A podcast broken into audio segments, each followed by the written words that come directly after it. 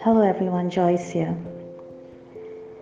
I invite you today to, as you read the, the readings for today, to just soak yourself and just uh, just get, get into the whole scene where both Paul and Jesus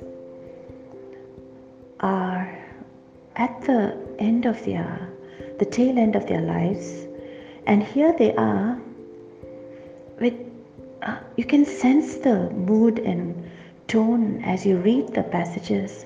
There's so much of um, deep. You can almost hear the sigh. You can almost sense the sadness and the melancholy that is presented as they sh- as they speak, and you can know that it's coming right from the core of their hearts. So much of sadness and yet, in this sadness, there's so much of dignity, there's so much of, uh, of sense of, uh, I have done what I have done, and now it's time for me to leave. And even in the leaving, you know that they are not, that there is not a sense of, uh, oh, I'm leaving this world, I'm leaving behind so many things, but it's a sense of the people that they're leaving behind. And that sense of burden for the people that they're leaving behind. If I if you look at the book of Acts, and today's reading is from the from Acts 20, uh, Paul says he he says he he he proclaims, you know, he just says, I serve the Lord with all humility and with the tears and trials that came to me because of the plots of the Jews.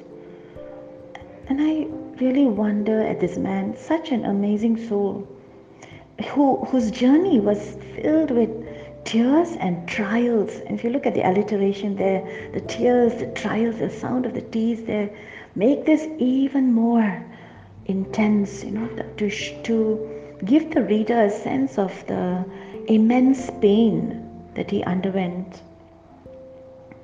And how he, again, he just wholeheartedly he just just says that he has been preaching in the public as well in homes. And you and you can grasp the the utter dedication of this of this evangelist. He did not waste his time. He just was all out there just giving all his heart his his his mind his body his will completely his entire being sold out for the kingdom. And then he says, moves on, he says, now compelled by the Spirit, and the sense of he is being led by the Spirit. Now, today I ask myself, and I even encourage you to ask yourself, how much is my life being compelled? That's a very strong word there, you know. Mean, if it's directed, it seems a bit very mellow, but compelled is like the strong force of the Spirit just compelling him. The voice of the Spirit is so loud. And today, even I ask myself, how much am I giving the Spirit to speak loudly in, into my ah, into my heart?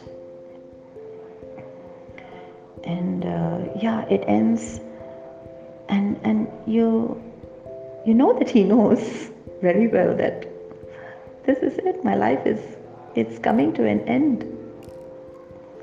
And he says, no, the imprisonment, the Holy Spirit has been warning him that imprisonment and hardships await me. Yet, oh, and then he moves on to say, no, yet I consider life of no importance to me. That really is so. It's, it's, I mean, this, this man, no, he's going there and he knows like how many times when we imagine if we are just walking into this and we know all this is going to happen, what would our thought be? Oh no, to just take fight or flee. Just like I would rather go away, just avoid this confrontation. But he puts himself into the heart of that confrontation. But he's being guided by the Holy Spirit. Yet I consider life of, of no importance to me if only I may finish my course and the ministry that I received from the Lord Jesus. That is his ultimate goal. The, this, this motive, this what am I being inclined to today? Is it to do God's work? Because that was what which compelled him, St. Paul.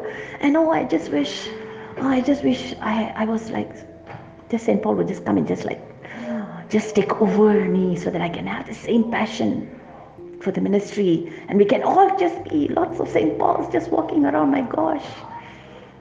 Ah, what an amazing kingdom it would be. And then we move on to the gospel of the day. Jesus raised again. The stone is so sad, so so um, deep, so sighing, and yet again, no, in the sorrow is the dignity. So we cannot be sorrowful to an extent where we are, uh, you know, just like so weak, so full on, so helpless. But there is the strength in the sorrow, and I think that's what's so great about many Christians, you know. Our, our martyrs, they went and they killed me, but there was there was this dignity that God gave them. So in times of sorrow, not to just cower, but to hold your head up high because ah, the Holy Spirit is with us. And Jesus says, Father, the hour has come. Give glory to your Son so that your Son may glorify you. And uh, he moves on to say, This is eternal life, that they should know you, the only true God, and the one whom you sent, Jesus Christ. And therein lies that, no? That this is our mission to just go and to tell the world that, hey, this is this is a God you can rely on. This is the, the, the, the only God who will stand by you, will stick by you, who will not leave you orphan, who's carved you in the palm of your hand. And this is what we, all of us, including myself, we need to be bringing this God who loves the world and its people beyond our wildest imagination. How much do we need to proclaim Jesus? So I just would like to end with this with this prayer and I encourage you to just just keep this in your mind throughout the day and myself too that, that, that this is our goal just uh, invite the holy spirit holy spirit just come move in me and transform me and generate a new purpose in my life. A purpose that only is in accordance with the holy will of the father.